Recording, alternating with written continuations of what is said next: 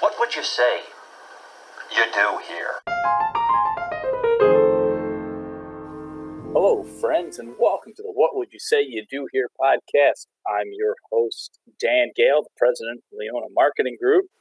Each week, we're planning to talk to the movers and shakers in sports to find out what they do, where they work, and more importantly, what would you say you do here? Hello, friends, and welcome to this week's edition of the What Would You Say You Do Here podcast powered by Leona Marketing Group. We are joined this week by the founder of Huddle Up, Joe Pompliano. Joe, how are you doing today, man? I'm doing well, Dan. Thank you for having me, first and foremost. Well, we appreciate you making the time. Know you're busy. I'm going to hit you right out of the gate with the toughest, most open ended question that you probably got back in job interviews and other days. What would you say you do here, man? yeah, that's uh, that's an open ended one for sure. Um, no, it's a good one though. I I think from uh, from like a very general macro standpoint, um, I talk about the business and money behind sports, right? So that could be anything from uh, you know Patrick Mahomes' five hundred million dollar contract to how the NBA makes money to Peacock buying the rights for WWE. Um, you know, it, it, really changes. I follow definitely news cycles, but I try to uh, relate in a way that is um, relatable to the average fan also. So it's uh, it's both current events, but also kind of like historical macro looking things. Um, I write a daily newsletter called Huddle Up, which uh, gets delivered every morning around 9:30 a.m. It's generally like a five minute uh, or so read, and it's either you know like I said based off a current event or, or something historical like that. But it gives people kind of a, a good um, general understanding, and I try to do it from perspective that is um, you know less like typical article based but more uh, a little more deep thinking kind of more interesting angle on stuff and some some things that people may not have thought of or uh, put into perspective. So the the email has gone well. Like you said i have about 25000 subscribers. I've been doing it since um, i, I want to say july mid-july. So that's that's gone well um, and then from like a you know a, a top down approach, I'm uh, I'm doing it all through Twitter. So I started tweeting in July. Also, I have about 115,000 followers on there. Uh, and really, what I do is I, I, use that as kind of like the main funnel to get um, you know news throughout the day out, and then I kind of filter people down to the newsletter. And the newsletter gives me the ability to uh, you know not only have a deeper conversation with people through uh, email, but also uh, I get to do deeper dive on on certain topics that I like to you know talk about, and I get to pick and all that kind of stuff. So uh, it, has been it's been really good. Um, I'm enjoying it a lot, and there's as you know there is no shortage of things to talk about in the sports business world. Well, I have to tell you, kudos first and foremost. Twenty five thousand in six months is uh, outstanding, and building that through. And what was that that catalyst that that really started your growth and getting out? Because such a rapid growth in a short time. That's unheard of. Yeah, yeah. I think uh, w- one of the the largest channels that I saw success in was through Twitter, obviously, but specifically uh, storytelling through threads. So I kind of have for any for anyone that you know has seen it or or will eventually follow me on Twitter. Hopefully, um, I do these threads that are basically uh, you know they're stories, but they're all done in the same format. I usually kind of give it a good overview to start, and then I go through the story. They're all maybe ten uh, at, at, max 12 tweets long. So they're only two to three minute reads. Uh, but I just tell stories, whether it's you know historical ones like Ozzie and Daniel Silna making all the money off the NBA media deal, whether it's uh, you know new ones like you know the MLS Players Association negotiating a new CBA, right? It could be anything. But I tried to do um, very early on. I did a couple of them, which were essentially just summaries of my articles, and I saw that they were doing really well on Twitter. Uh, and then I, you know, obviously plugged my newsletter link at the bottom, and some of them maybe only got 100, 200, 300 likes. Uh, but then when I had one, you you know, you talk about a tipping point. I had one that got 10,000 likes and 40,000 likes. And when I had those, I was getting, you know, two, 3,000 email subs at a time. When at a normal time, you know, I'm, I'm lucky to get a few here or there when I tweet it out or whatnot. But um, once I figured out that that was kind of the, the best and the easiest uh, and most effective growth channel for myself, I kind of just doubled down. Um, so for six months straight, I literally did uh, you know, at least four, if not five threads a week, kind of one every night, Monday through Friday. Um, and you know that that may not sound like uh, a, a, crazy, a ridiculous amount, but certainly when you're you know, a lot of research obviously goes into them, and uh, you know, I try to get the pictures right in the media and videos and stuff like that. So it's uh, it's certainly a lot of work, but I would say that's you know that was far and away the number one um, kind of asset that I use to grow the channels. Yeah, I, I got to tell you, I love following those. You have an interesting background. You you weren't working in sports at all. What what made you go down this path? What was it? You know, something in childhood. What? Where, where did it come from? This idea? Yeah, so I um, I, I, grew up. I have four brothers, right? So there was five of us growing up. Um, so I always played sports. I played football, basketball, baseball, the whole deal. Um, so I always, you know, I love sports. Uh, my whole family did, all of us, and and I was always around it growing up. Um, and when I got older, I um, in college I had I did a summer at Octagon Sports Agency in DC. So I thought that's what I wanted to do, kind of long term. Um, but then when I was in college, my senior year, I got an opportunity to move up to New York, and I ended up working at uh, J.P. Morgan for the last few years uh, in their wealth management department, and it was a good job. It, it, you know, it, I, I, liked it and I enjoyed it, and I, you know, that whole deal. Uh, but when the pandemic hit, I kind of just had an opportunity, like you know, I think a lot of us did, which was just taking an inventory on everything. Right? You know, you had an opportunity to step back and really figure out um, not only are you happy with what you're doing, but what do you want to do long term. Um, so I, I, did that, and what I what I realized was I just wanted to get back to the sports angle, right? And I didn't want to be an agent. I didn't want to, you know, uh, necessarily be a reporter working for, you know, a publication or something like that. And it wasn't necessarily because I have anything against those those careers or those jobs. Um, I just felt that the best and you know the best avenue for me was to do it from uh, kind of a personality standpoint, right, through Twitter and and with the newsletter, and kind of do it on my own and build it out that way. Uh, and, and, the reception has been great, obviously, but um, it was certainly kind of you know a 180 from what I was doing previously. Uh, but I think that the you know the more I think about it is the progression from you know growing up in sports and having the the little experience I did at Octagon uh, and, and, knowing that was something I was interested in and getting the business side of JP Morgan also um, it, it, really gave me a good synergy to do the sports business angle um, which I'm doing now. So I think those two experiences really helped, and they're obviously two very uh, you know reputable places from there. So I think that kind of natural connection afterwards made a lot of sense. Um, I think for me, it was just kind of figuring out the best way to do it. And I obviously chose to do that, uh, you know, independent through Twitter and Substack and stuff like that. But um, yeah, I, I, certainly have enjoyed it. Kudos. I mean, for someone going out on their own and having done it, it's never easy. So, and I remember doing it.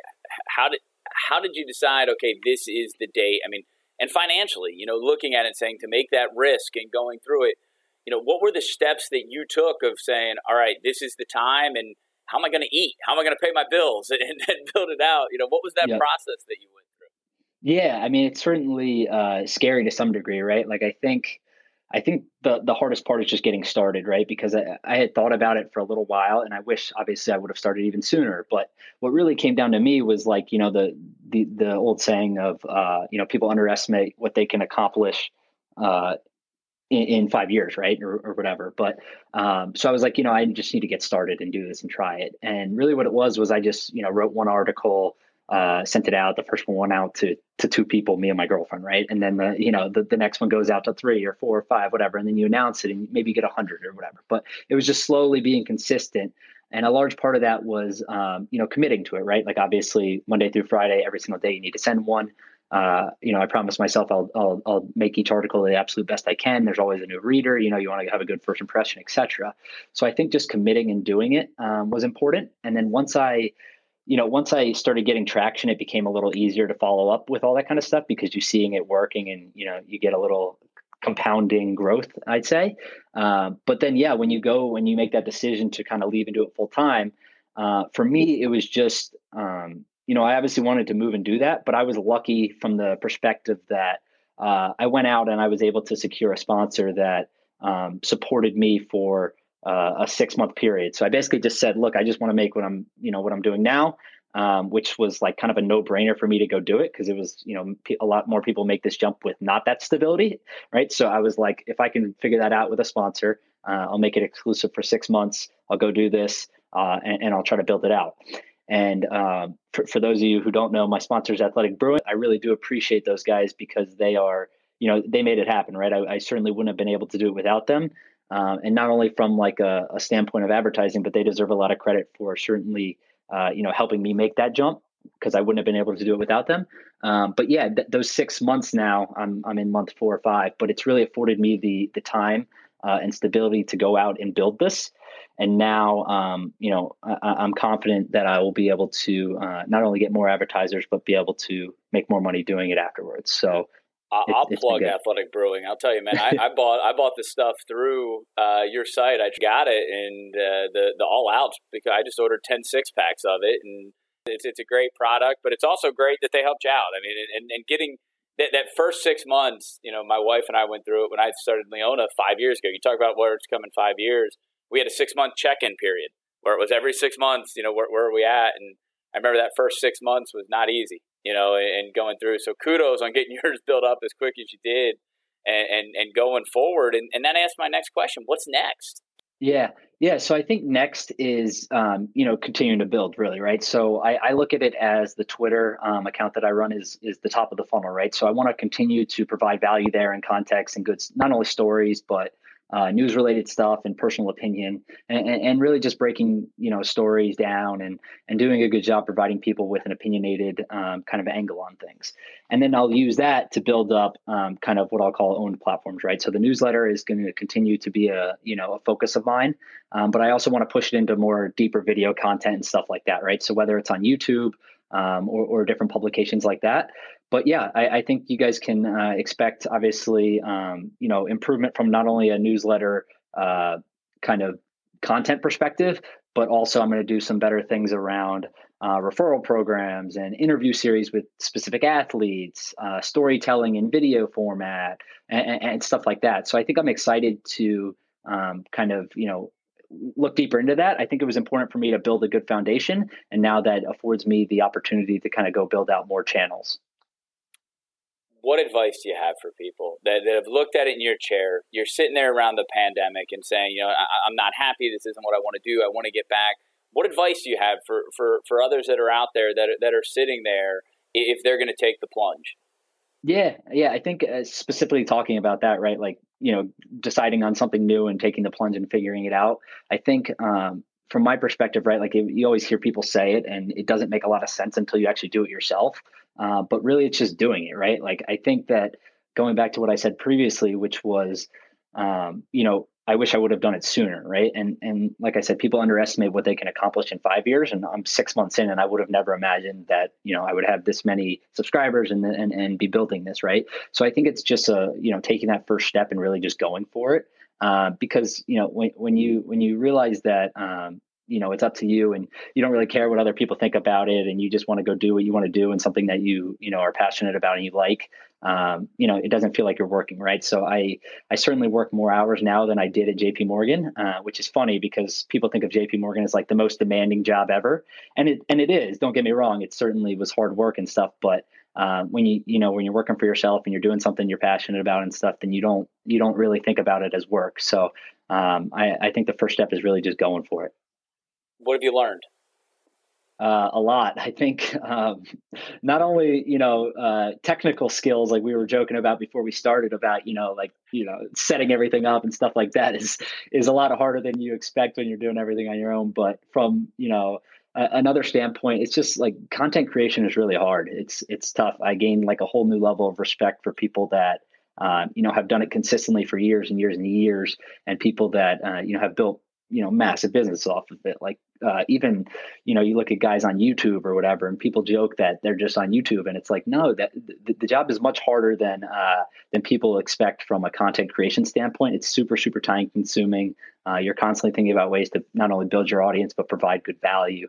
So i think i gained uh, you know a new level of respect for that but also just you know from the perspective of consistency. I think um, you know I, I learned a whole lot about uh, the value of just doing something every day, right? So the newsletter, um, a lot of people do them, you know, once a week or whatever it might be, which is a good strategy, and I'm not uh, against that at all. But for me, what I knew was important was being accountable and consistent in doing that stuff. So uh, mine daily is certainly a lot of work, but it afforded me the uh, kind of the ability to hold myself accountable and consistent to uh, you know, making sure I wrote every day. I'm improving each time, uh, and, and, I'm getting, you know, not only the newsletter but additional content in front of people, which you know compounds into future growth.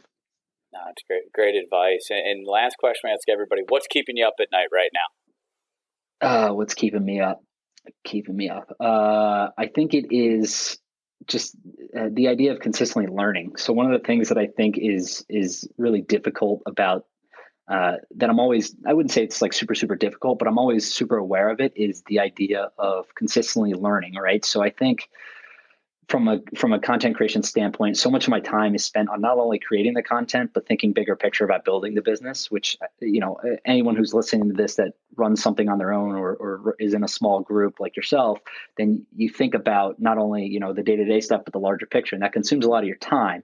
And what I think gets lost in the bigger picture sometimes is you know consistently learning and making sure you're improving yourself and getting better and all that.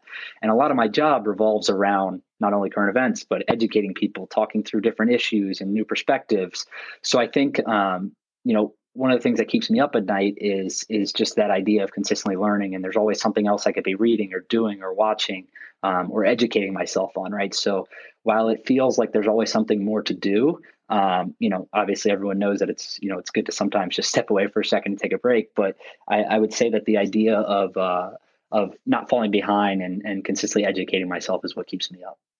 No, that's a, it's, it's a that's a great point, especially run, running your own shop. You always think there's more you can be doing and more you can be learning. So, Joe, I appreciate your time, man. It's been great to to chat more, catch up, and and really looking forward to what you have next coming for through Huddle Up as you build a great brand in a short time that uh, has been fill, filling a need, I think, in the sports space of just you know direct business numbers and and business stories that like I said, I, I love waking up and reading it every morning and really do look forward to that next content that you're planning. So th- thanks for the time. Appreciate it. And we really look forward to seeing what you got next. Thanks, Dan. I appreciate it also. Thanks for having me. So there you have it. Joe Pompliano giving us a little insight into how he founded Huddle Up, what made him take the jump into the wonderful world of entrepreneurship, a little bit of advice, and the story of how he grew to 25,000 subscribers in only six months. Pretty impressive. Looking forward to seeing more coming from him in the future. So, for another week, I'm your host, Dan Gale, signing off. Stay safe, my friends.